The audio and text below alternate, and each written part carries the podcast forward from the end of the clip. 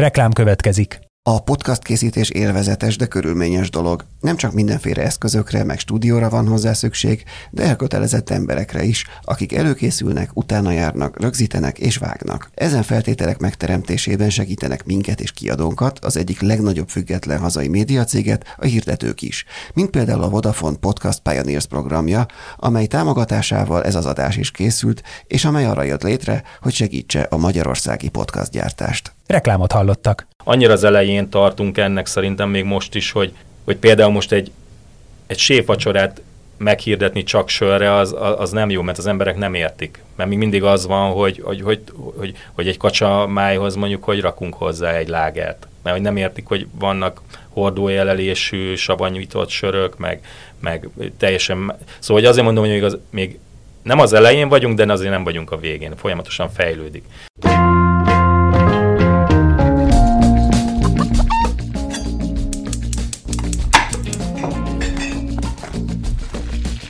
Ez a Filéző, a 24.hu podcastja a magyar gasztronómia úttörőiről. A fine diningtól a háztáig, minden a hazai gasztróról.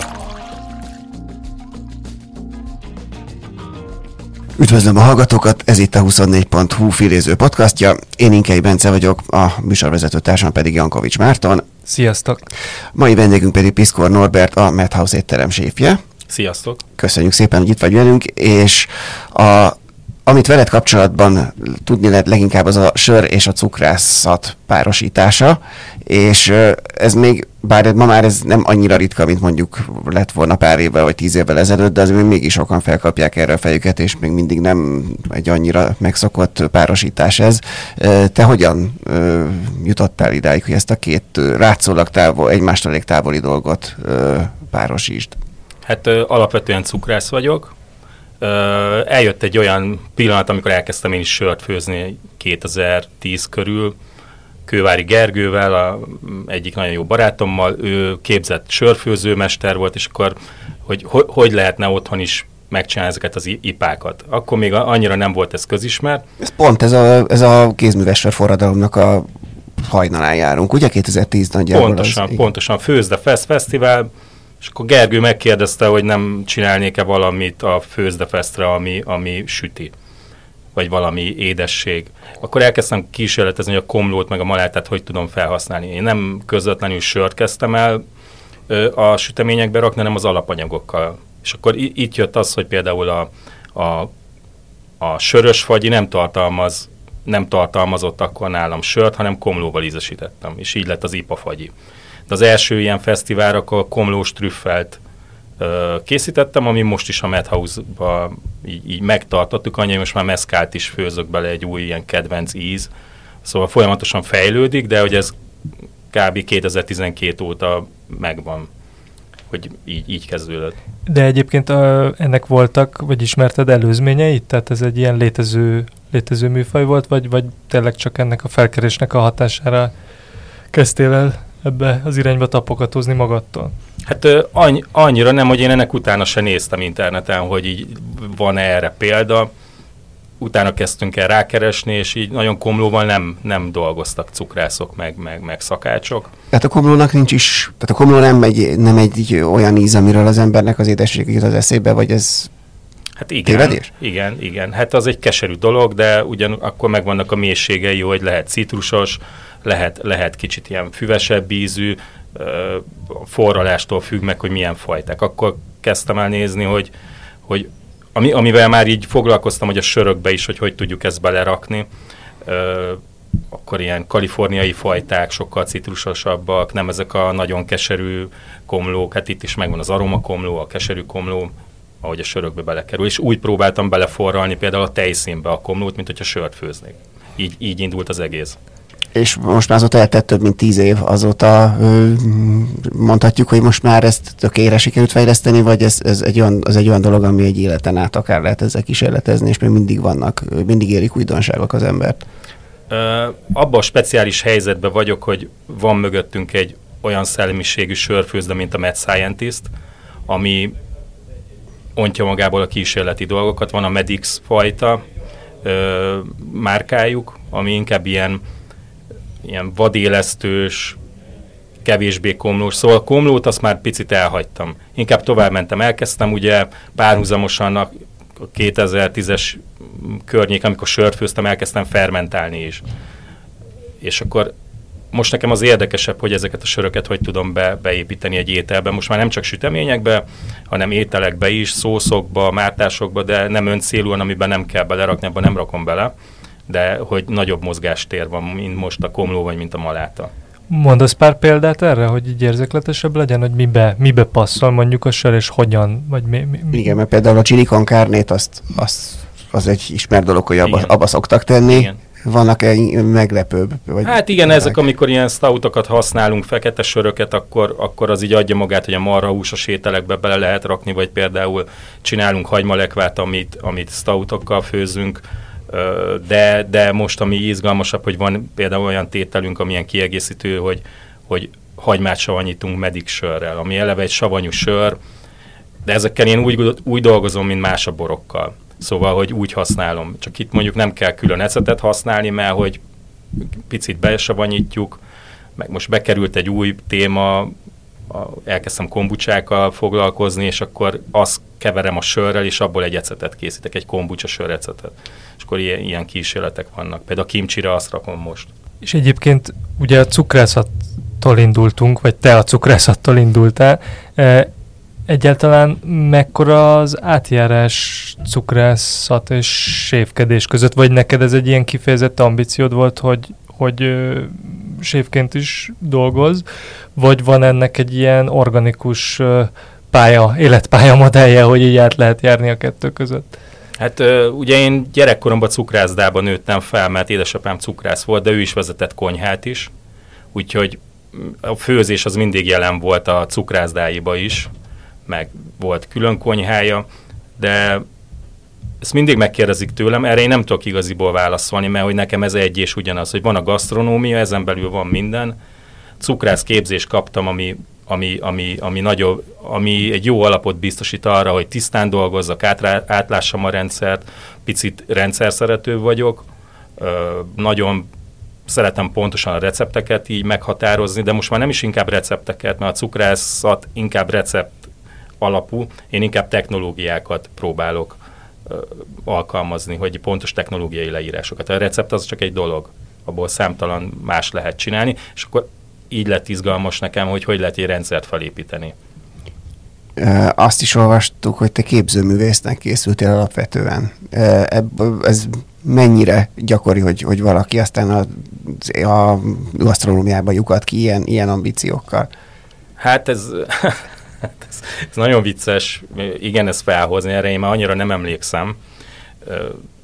Inkább az, hogy, hogy nem, volt, nem, nem lettem volna sikeres képzőművész, mert túl lusta voltam akkoriban. Viszont volt egy, volt egy jó, jó szakmám, amiből meg meg tudtam élni. És ahhoz, hogy mondjuk grafitizzek vagy fessek, ahhoz pénz kellett. De előbb-utóbb azt Ez volt a elhagytam. cukrászkodás most, amire... Hát így a pályám elején igen, amikor felköltöztem Kazincbarcikáról Budapestre viszonylag korán 19 évesen, akkor úgy gondoltam, hogy majd én képzőművész leszek, de annyira egyszerű volt csak cukrásznak lenni, és az egy olyan dolog volt nekem, hogy akkor megvan a, a albéletre a pénz, meg minden másra, és akkor mellette bármit tudok csinálni. Aztán utána ez fordult át nagyon. És mikor érezted azt, hogy, hogy ezeket az ilyen művészeti ambícióidat akár még a megélhetési szakmádba is bele tudod, bele tudod vinni, és nem csak ugyanazokat a szabvány dolgokat tudod megcsinálni, amit megtanultál valamikor a legelején. Hát in- inkább nem is az, hogy ez, ez se egy tudatos dolog, hogy erre is nem rég kellett így visszagondolnom, hogy miért is volt, hogy itt nem, nem, a, nem is az nem is a végtermék volt a cél, hanem ez a katarzis megérése, az, hogy valamit alkotni, de most így, így, belegondolva, ez is, ez is sokkal ilyen kézenfekvőbb, mondjuk egy, egy ételnél azonnali visszajelzés van. De igen, ebben így az annyira nem, nem annyira tudatos, szóval csak ennyit akarok, hogy ez, ez nem így, nem Mhm. így jött. Csak azért, mert, mert ugye manapság azért egyre gyakor, tehát igazából ezt már nem is nagyon vitatják, hogy a, a főzésnek, meg a, a éttermi munkának egy fontos része az is, hogy az étternek, étternek legyen egy, meg, meg a külső, az étel külső megjelenése, tehát esztétikailag is. Ez ilyen szempontból nem jelentette segítséget, szerintem a Marci akart kiukadni talán a... Hát, nem, nem tudom, nem tudom, de biztos, biztos, hogy más a szemlélet így, meg hogy más, hogy kezelem a színeket, vagy, vagy más, hogy állok a dolgokhoz, de, de, de nem gondolom, hogy ez, ez ilyen tudatos lenne szintén. Viszont elég sok helyen megfordultál, amióta elkezdted ezt a szakmát. Tudsz mondani pár példát, hiszen elég illusztris névsorral csak ezt így átfutni. Hát a kezdetek az, azok nekem is inkább az ilyen termelői konyhák voltak, vagy, vagy cukrász termelők, amikor tényleg a föld alatt egy pincébe csináltuk a süteményeket, az, az, az nem volt egy olyan nagy élmény, az inkább ilyen pénzkeresés. Ez még a 90-es évek, ugye? Nem, ez már 2000-es évek, hát ez már bőven ilyen 2000, hát ez 2010-ig kb.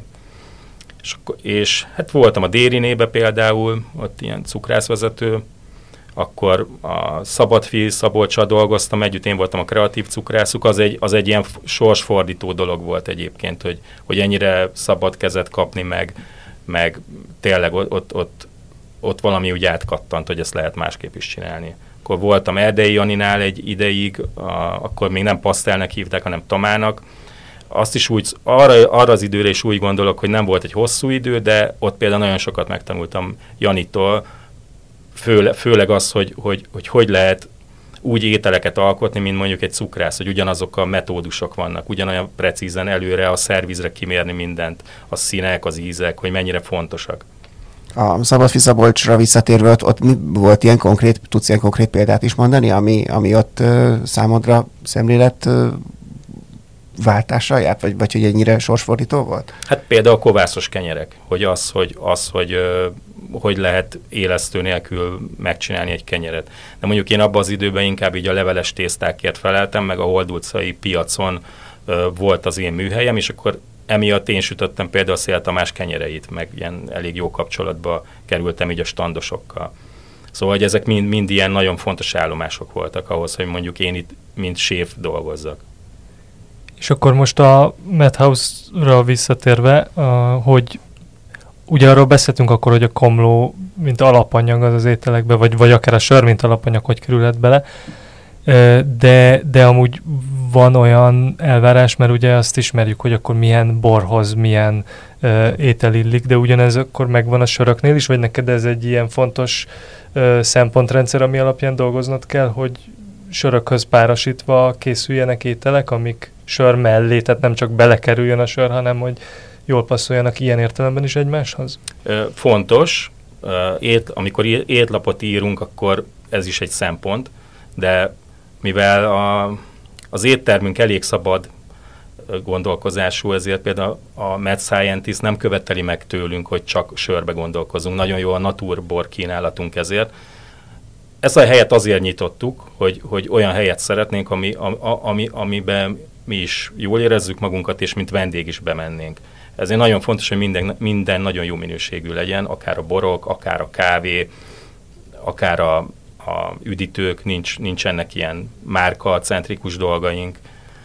Szóval, hogy ez is fontos, de hogy tudok borokba is gondolkodni. Például egy vacsoraesnél már van egy alkoholmentes vonalunk, van egy sörös vonalunk, és van egy boros vonalunk, és egy ételhez mind a hármat megpróbáljuk hozzárakni. Ez mondjuk elég nehéz, de mivel a Mad Scientist áll mögöttünk, ezért ott ott a, a különböző hordós, hordós sörök, meg a medixek azért nagy, nagy mozgásteret engednek. Egyébként főzöl a mai napig otthon sört, vagy, vagy, vagy most már ez, e, erre nem jut időd, vagy már nem, már, már amúgy is hozzájutsz megfelelő craft sorokhoz? Én már nem főzök sört, legalább öt éve abba hagytam teljesen, egyszerűen az egy, az egy nagyon-nagyon hogy mondjam, egy olyan hobbi, ami sok időt igényel. Nekem nincs ennyi időm rá. Mm, annyira... Mm, szóval, hogy más motivál most már. Például most, hogyha sörízekbe gondolkodunk, most például a meddel közösen csináltunk egy hordós sört, szóval, hogy most már nem kell otthon főznöm sört. Szóval ezt akarom kihozni, hogy akkor, akkor tudunk arról beszélni, hogy valakivel főzök sört. És akkor, hogy, hogy az úgy érdekesebb, mint otthon kavargatni a, a malátát Ja, kicsit. tehát, hogy akkor a sörfőzésbe továbbra is be, belefolysz, vagy Csak közben- a, a, az csak undorító már- részét már másokra hagyod. ne, igen, belefolyok, de azért nem, nem annyira, mint régen, meg, meg mondom, most más motivál, most ö, jobban motivál az, hogy hogy tudjuk ezt például ezt a sört elhelyezni az étterem, étterembe belül. Hogy, hogy, hogy ez, ez milyen rendszerbe tud be, bekerülni, és mit tudok esetleg belőle főzni, vagy sütni.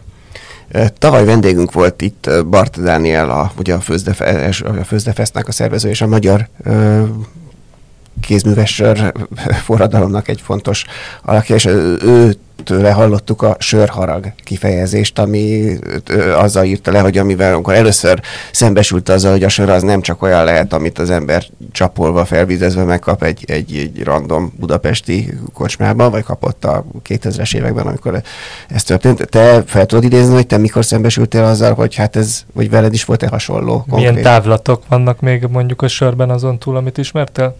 Hát ez is a, arra az időre, pont ez a 2010-es évek, amikor megmondom őszintén, egy alkoholmentes sörért mentem be a Kővári Gergő boltjába, mert abban az időben sokat motoroztam, és akkor gondoltam, ott lehet kapni jó búzasört alkoholmentesen, de csapon volt a Grabanc nevű söre, IPA, azt se tudtam, hogy mit jelent, megkóstoltam, és így nem hittem el, hogy ez így létezik. Vagy, vagy pont a Bardanék csinálták a keserű mézet, az is, ez a két sör volt, az a Grabanc és a keserű méz, hogy, hogy innentől kezdve, hogy fogok normális sört inni, mert hogy egyszerűen, de ez mindenben így van, szerintem, hogyha ha, ha találkozunk egy másfajta minőséggel, mert itt se az ízek voltak, nem az éget belém, hogy, hogy milyen keserű, vagy, vagy, vagy hogy mennyire más ízű, hanem az, hogy, hogy, hogy ebbe tényleg beleraktak mindent. Hogy ez volt az általános. De így van a borokkal is, hogyha iszunk egy jó, jó pesgőt, utána nem tudunk rosszat inni. Igen, ezért veszélyes dolog rászokni a nagyon jó dolgokra, persze közben. Ez Előnyei a- is vannak, igen. Ez a hedonizmus igaziból. És akkor egy, cukrászatban is gondolom, hogy akkor átmentél ezen, a, ott is megtörtént ez a, ez a paradigmaváltás, hiszen gondolom az, amit te megtanultál fiatalon, eleve itt a képzésről is sokat elszoktak, sokan vendégeink szoktak néha panaszkodni, hogy, hogy a cukrászképzés sem feltétlenül van szinkronban már a mai követelményekkel. Ott, ott is ott meg tudom mondani, hogy mi volt az, amikor, amikor rádöbbentél, hogy itt, itt, itt jóval nagyobbak a távlatok, mint ahogy amit neked megtanítottak. Hát igen, én is, én abból a korosztályból származom, ahol még nagyon olcsó alapanyagokkal tanultunk, meg, meg a leveles tészta is margarinból készült. Nekem az, az volt, igen, az, amikor először találkoztam jó minőségű csokival, és megtanultam temperálni azt, ami is, iskolában le volt írva, hogy hogy temperálunk egy csokit, de, de annak közösebb volt, amikor így elkezdtem magamtól. Mert utána elkezdtem komlós táblás csokit gyártani, és ott, ott is az volt, hogy, hogy, hogy milyen, milyen sokfajta csoki létezik, szóval, hogy így A temperálás egyébként az mit jelent? Azt a, laikus hallgatók kedvéért el tudod mondani? Mert az a folyamat, amikor a csokit felolvasszuk, ugye ott szétesik a csoki, és akkor nagyon gyorsan vissza kell hűteni, ezt így vagy márványasztalon, vagy temperálógéppel, vagy ilyen beoltásos módszerrel sokfajta képen lehet ö, temperálni, mindig márványasztalra kiöntöttem, vissza kell hű- hűteni mondjuk 27 fokra, és akkor utána vissza kell lassan melegíteni mondjuk a 32 fokra, amin akarunk dolgozni. De utána, hogyha visszamelegítenénk 50-re, akkor újra kell kezdeni, mert szétesik. És ezáltal lesz roppanós a csoki végeredménye, és fényes, és nem fog vissza olvadni gyorsan. Ez, ezt minden esetben a jó minőségű csokikkal el kell játszani. Hogy régen voltak ezek a csoki bevonók, meg ezek, ez- ezekkel nem kell, mert hogy ez arra készült, hogy felmelegíti az ember, lemárt vele valamit, és az úgy marad. Csak annak nincs íze. És egyébként a, még visszatérve arra, hogy a, a, a sörök a gasztronómiában, hogy ebben milyen távlatok vannak, mert mondtad, hogy ugye amikor elkezdtél ezekkel a komló alapú desszertekkel foglalkozni, akkor utána se néztél egyáltalán, hogy ez így létező trende, de hogy egyébként azóta, mióta ezt most már így akkor sévként csinálod, azóta utána néztél, vagy ismered azt, hogy amúgy ez a vi- világban ez egy, ez egy ilyen létező irányzat, hogy hogy vagy mennyire erős, vagy milyen formái vannak ennek, hogy, hogy, hogy a sörök kell főzni. Tehát, hogy nem sörökhöz, hanem sörökkel főzni. Hát igaziból nem, nem néztem, nem nézek most se után ezeknek a dolgoknak, mert mondom, ez nem annyira ö, ilyen tudatos dolog, hanem hogy ez ott van körülöttem, ez érdekel, hogy, hogy ennek nem olvasok utána, hogy, mi, hogy vannak szabályai. Hát mondjuk mi, mi csináljuk a szabályokat ehhez. Most nem, nem vagyok arra. Nem is szabályokra gondoltam, hogy arra, hogy van akkor az ennek a nagy szakácskönyve, hanem hogy is vannak olyan séfek a világban akkor rajtad kívül is, akik ez, hát biztos, ebben persze, hát ez a craft kísérleteznek persze, folyamatosan. Biztos, biztos, biztos. De hát annyira az elején tartunk ennek szerintem még most is, hogy, hogy például most egy, egy séfvacsorát meghirdetni csak sörre, az, az nem jó, mert az emberek nem értik. Mert még mindig az van, hogy, hogy, hogy, hogy, hogy egy kacsa májhoz mondjuk, hogy rakunk hozzá egy lágert. Mert hogy nem értik, hogy vannak hordójelelésű, savanyújtott sörök, meg, meg teljesen... Szóval hogy azért mondom, hogy még, az, még nem az elején vagyunk, de azért nem vagyunk a végén. Folyamatosan fejlődik. És ezért nem is nagyon tudok utána olvasni ezeknek, mert hogy, hogy, mert hogy minek. Aha, amikor, uh-huh. amikor folyamatosan történnek ezek a dolgok. És azokat, az, azokat a potenciális vendégeket, akik nem isznak alkoholt, vagy mit tudom én, száraz november tartanak, vagy, vagy bármi ilyesmi, őket hogyan tudod meg, vagy próbálod meggyőzni arról, vagy meg lehet őket győzni arról, hogy, hogy ezek ettől oké, okay, hogy van benne sör, de, de hogy ez, ez, ez nem, nem veszélyezteti az ő fogadalmukat. Hát ez talán annyira, mint amikor, amikor borral főz az ember, hogy kifőzzük belőle az alkoholt, és akkor ez csak egy ízesítő dolog. Például, hogy alkohol nincs benne, például komlós trüffelbe sincsen meszkál, igaziban a meszkál alkoholja, csak a füstössége, mert elforraltuk. Szóval, hogy, hogy amikor főzünk vele, az, az, az, az egy könnyebb dolog. Inkább arról meggyőzni, hogy, hogy nálunk például be tudnak úgy jönni, hogy rengeteg alkoholmentes dolgunk van. Ja most ugye, hogy elkezdtünk foglalkozni eléggé a kombucsával. Tavaszra akarok egy, egy kombucsa szortimentet például, hogy többfajta kombucsából lehessen vált, választani így az ételeinkhez, hogy legyen egy alkoholmentes vonal is. Hogy mi is azt vettük észre magunkon az éter, éttermen belül, hogy mi is egyre kevesebb alkoholt fogyasztunk. Hogy, hogy nekem az ritkaság számban van, hogy én munka után megiszok egy sört például, mondjuk heti egyszer. Hogy e, e felé megyünk. Igen, egyébként ez a, a fermentált ö, zöldségek irányába te mikor kezdtél el ö, így mozdulni? Mert egyébként épp nemrég volt egy külön epizódunk a zöldség, fermentált zöldségekről, ahol rengeteget megtudhattunk arról, hogy ezek mennyire egészségesek is, amellett, hogy így íz, ízvilágban is milyen ö, dolgokat, vagy hogy mondjam, távlatokat ö, rejtenek magukban. Hát ez is, ez is kb. akkor, amikor elkezdtem mondjuk kovászos kenyereket csinálni, hogy, mert akkor így jobban belementem ezekbe a fermentált dolgokba is. A kovász, a, kovász, a, a kimcsi, a fermentálás, a minden az, az pont ugyanaz.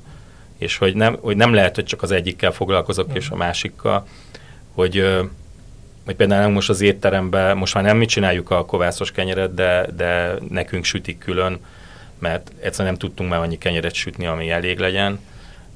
De többfajta kimcsink van, nagyon sokat fermentálunk, citromtól kezdve tényleg mindent sóba rakunk el, hogy ezek ilyen nagyon érdekes dolgok, és pont, pont, pont ez, hogy, hogy ez az egészséges tudatosság, ez, ez ami most így nagyon foglalkoztat például engem személy szerint amit az előbb mondtál, hogy afelé megyünk, hogy egy, egyre kevesebb alkoholt iszunk, ez, ez egy ilyen általános, vagy, vagy ez csak a saját uh, mikrokörnyezetedben látod? Esetleg a kor mondatja az emberrel, vagy, vagy Hát nem tudom, lehet, hogy a Covid után kicsit úgy, úgy az emberek megzuhantak, meg így az egészségük se olyan most, nem tudom, a mikrokörnyezetemben ezt, ezt hallom de hogy, hogy, hogyha alkoholt fogyasztunk, vagy, vagy én is legalábbis, akkor sokkal tudatosabban teszem.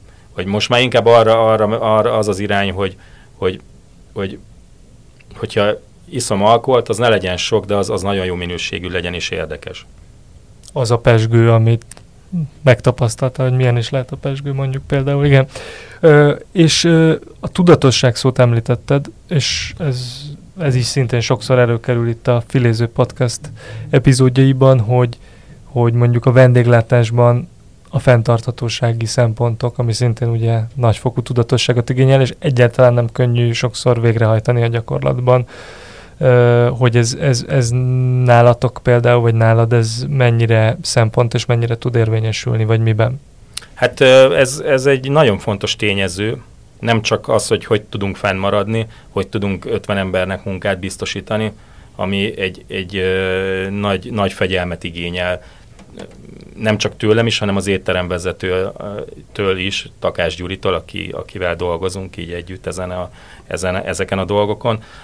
A, nekünk az is nagyon fontos most, hogy, hogy, hogy a zöldségek hogy kerülnek be hozzánk, hogy ezzel támogatunk gazdákat, és ugye ez sokkal, sokkal ö, mélyebben érint minket, mint hogyha a nagybaniról megérkezik a zöldség. Bár nem tudjuk azt se kizárni, mert hisz nagy éttermet tartunk fent, ezért az is elsődleges, hogy mi, mi fent tudjunk maradni. Még az is fontos nekünk így, így tudatosságban, hogy, hogy odafigyeljünk a környezetünkre. Nem vagyunk teljesen hogy mondjam, nem, nem akarok ilyen bullshitokat így most pattogtatni, hogy, hogy mi vagyunk a legtudatosabb hely, és, és nem szemetelünk meg, meg, meg ilyenek, de ezeket próbáljuk időről időre csökkenteni, meg mi is fejlődünk ebbe. Hogy két és fél évvel ezelőtt még, még azért teljesen más volt az éttermünk, mint most. Hogy nagyon messzire jutottunk, de hogy egyébként így még, még nem tartunk sehol. Sokat foglalkozunk a termelőkkel, nem tudom, említhetek-e ilyet, hogy a Farm to Folk beszállító a horvát boldizsárral dolgozunk, ő köt össze minket így, így a termelőkkel, gazdákkal, így jut el a egyszerű zöldség így a, a tányérokra, ez egy nagyon fontos szemlélet, meg ö, próbálunk mindent normalizálni, így az energiafelhasználást, hogy, hogy nem, nem használok olyan alapanyagot, ami nagyon drága, és akkor így csak azért felrakni a tányérra, és nagyon-nagyon magas áron eladni hogy, hogy ezek szerintem így most itt az a, az, az a legfontosabb, hogy, hogy, hogy minden teljesen átgondolt legyen. Amikor ősszel már látni lehetett, hogy, hogy milyen nehézségek állnak a, a gazdaság és így a, a vendéglátó szakma előtt, akkor elég borús ö, jövendőlések, jóslatok jelentek meg, hogy milyen időszak vár most a vendéglátásra. Ti hogy éltétek meg ezt az elmúlt két-három hónapot, vagy ezt, a, ami most jelenleg is tart? Hát mi már hamarabb elkezdtünk ezzel foglalkozni, például csak ilyen apróságok, hogy le, levettük a séfajánlatot. Hogy, hogy a heti séfajánlat az, az egyszerűen fenntarthatatlan nálunk egy ekkora étteremnél. Levettük a napi menüt, mert az nagyon hektikus volt, vagy megmaradt, vagy nem, nem, le, nem lehetett kiszámítani. Inkább elkezdtünk havi ö, ilyen kampányokba gondolkodni, amivel tudunk támogatni színházakat, ö, zenészeket, alapítványokat, hogy csak mondok egy példát, hogy volt egy hónapunk, amikor Átrium Színház, akkor csináltunk egy Átrium Színház menüt, és, és ez nem csak azért fontos, mert hogy őket támogatjuk, hanem nekünk azért is fontos, mert akkor egy hónapra előre tudjuk, hogy mit fogunk csinálni. Egy hónapra előre kell kalkulálni az árakat, egy hónapra előre tudok a beszállítókkal megegyezni. Nem kell heti szinten attól félni, hogy valami megmarad, mit csináljunk vele, hogy tároljuk, és akkor itt, itt a másik fontos a tárolás, hogy nem, hogy, hogy, hogy nem kell akkor a raktárkészletet fenntartanunk. Szóval ezek mind ebbe az irányba mennek, de ezt már elkezdtük egy évvel ezelőtt is. Hogy, hogy annyira nem lepett meg minket, hogy másképp kell. Most inkább az, hogy levettem ételeket az étlapról, hogy, hogy, hogy nem levettem olyan ételeket, ami mondjuk két napig készül, például nincs gulyásunk azért, mert a én gulyásom az két napig nem készül, nem főzünk külön alaplevet, meg ilyenek most és, és mondod, hogy egy tök jó, hogyha így egy hónapra előre, akkor tudjátok, hogy mit kell csinálni, és eleve ez a tervezhetőség nyilván nem csak a vendéglátásban, ez nagyon sok szakmában kérdés, de hogy a jelenlegi ilyen ár elszabadulásokkal amúgy mennyire tervezhető hosszabb távon egy étterem számára, hogy akkor hogyan fognak alakulni a költségei. Most nyilván akár a rezsit is beleértve, de a mindenféle alapanyagok, hát amiket így egyszeri vásárlóként az ember a boltban lát, hát azok nem a kiszámíthatóságot ö, tükrözik. Hát igen, most nagy dilem, dilemma volt nekünk is, hogy meddig tudunk árat emelni.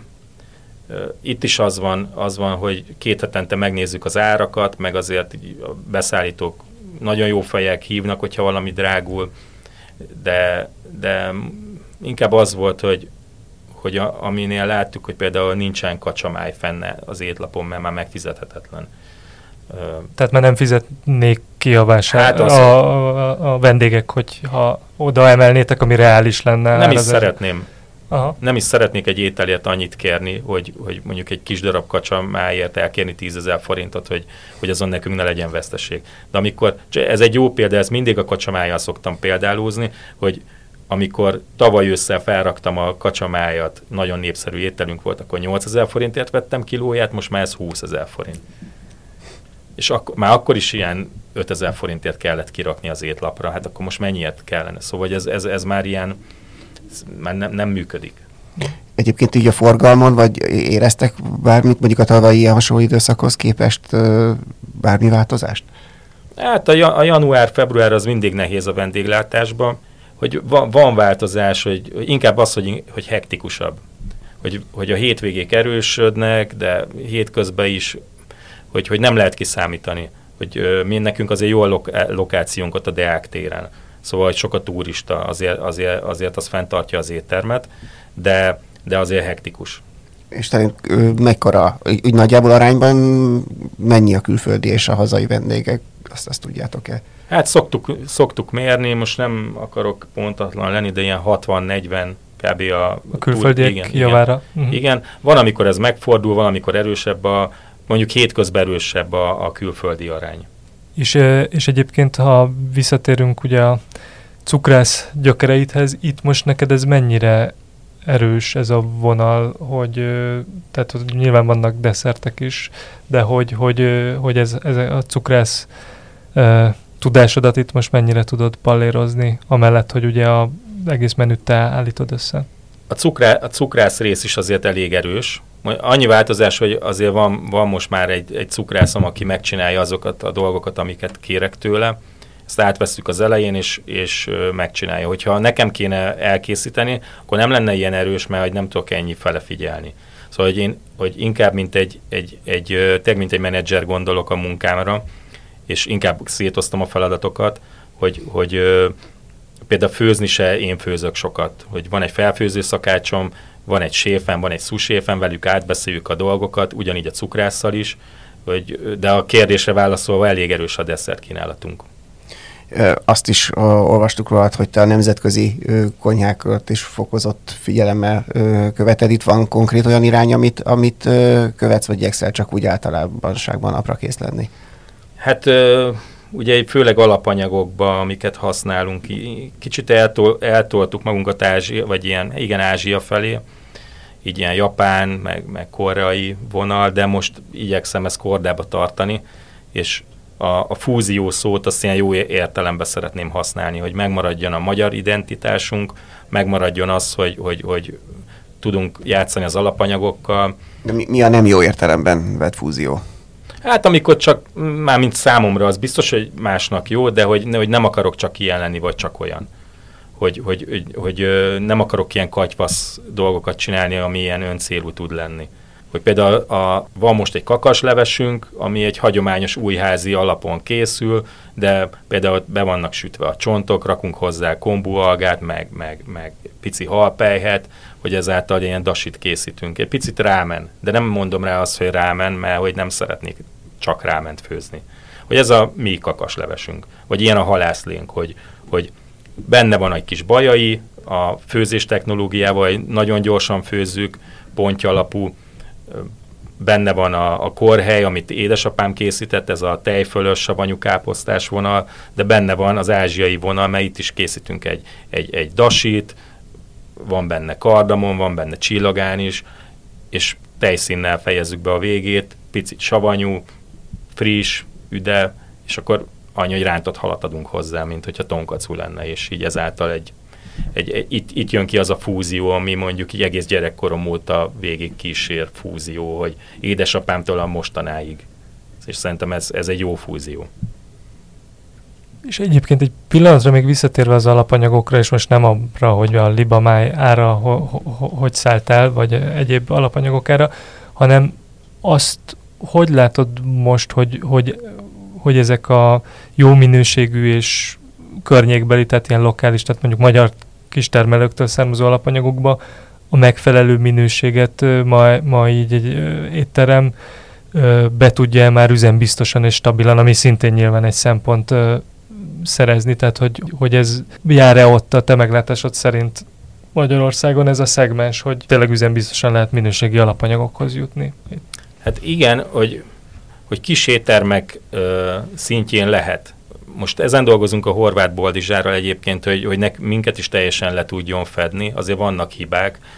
Csak mondok egy példát, hogy egyik gazda megígérte, hogy egész évben fólia alatt lesz mizuna, meg mustárlevér, felraktam étlapra, egy hónap múlva már, már, már nincsen. Szóval, hogy így nem, nem is, hogy, hogy ezek, ezen a szemléleten kell kicsit változtatni, hogyha, hogy igen, hogy hogy mi, mi egy hétfőtől vasárnapig nyitva lévő hely vagyunk, nekünk mindig van szükség alapanyagokra. Nem csak akkor, amikor a gazdának kedve van elültetni, de egyre, egyre jobb egyébként. De még azért... Van hova fejlődni. Van akkor. hova fejlődni, meg nekünk is vannak vészesetre más zöldségesek, akik mondjuk megoldja, és az mondjuk import, mert uh-huh. hogy hogy nem, nem tudták, és azok, azokat nem is szeretjük annyira, annak nem, nem olyan íze van. Uh-huh. Most itt van a Lajos Mizsei citrom, most annyit elraktunk sóba, amennyit csak tudtunk, mert hogy egyszerűen olyan íze van, hogy így nem tudok ilyen citromot máshonnan. És jó elmenni hozzájuk a, a citromültetvényre, jó a személyes kapcsolat, ezt mondjuk nem, nem, nem lehet pótolni semmivel. De nincs végtelen citromjuk, úgyhogy nekünk is előre kell. Szóval inkább az, hogy a gazdáknak is kell fejlődni, de nekem is, mint sév kell fejlődni, és sokkal előrébb kell látnom a dolgokat. Aha.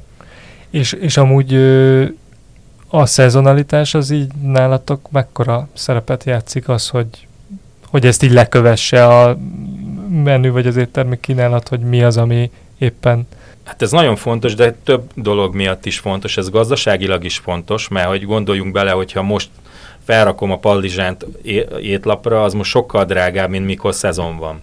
Szóval, hogy, hogy igen, a, a válasz a szezonra az, az nagyon meghatározó. Szezonálisan változtatjuk az étlapot, de például a nagy étlapunkat szoktam úgy, hogyha valami kifutott, akkor csak egy ételt leveszek, és egy ételt visszarakok, egy másik fajtát. Hogy, hogy nagyon követjük a szezont. De akkor a szezonalitás az az étteremnek is érdeke. Hát persze, anyagilag is, hogy nem. Igen. Hogy, hogy azért nem raknék fel most lecsót, mert hogy egy nincs íze a paradicsomnak, kettő drága a paradicsom. Miért raknék fel lecsót? Ez teljesen hülyeség. Én nagyon szépen köszönjük akkor Piszkor Norbertnek, hogy itt volt, és ö, mindezt megbeszélhettük vele, és nektek pedig köszönjük, hogy hallgatjátok a filézőt, tegyetek továbbra is így a podcast adásait megtaláljátok a 24.hu-n, a Spotify-on, vagy bármelyik streaming szolgáltatón, ahol podcastokat szoktatok hallgatni. Sziasztok! Sziasztok! Köszi, sziasztok!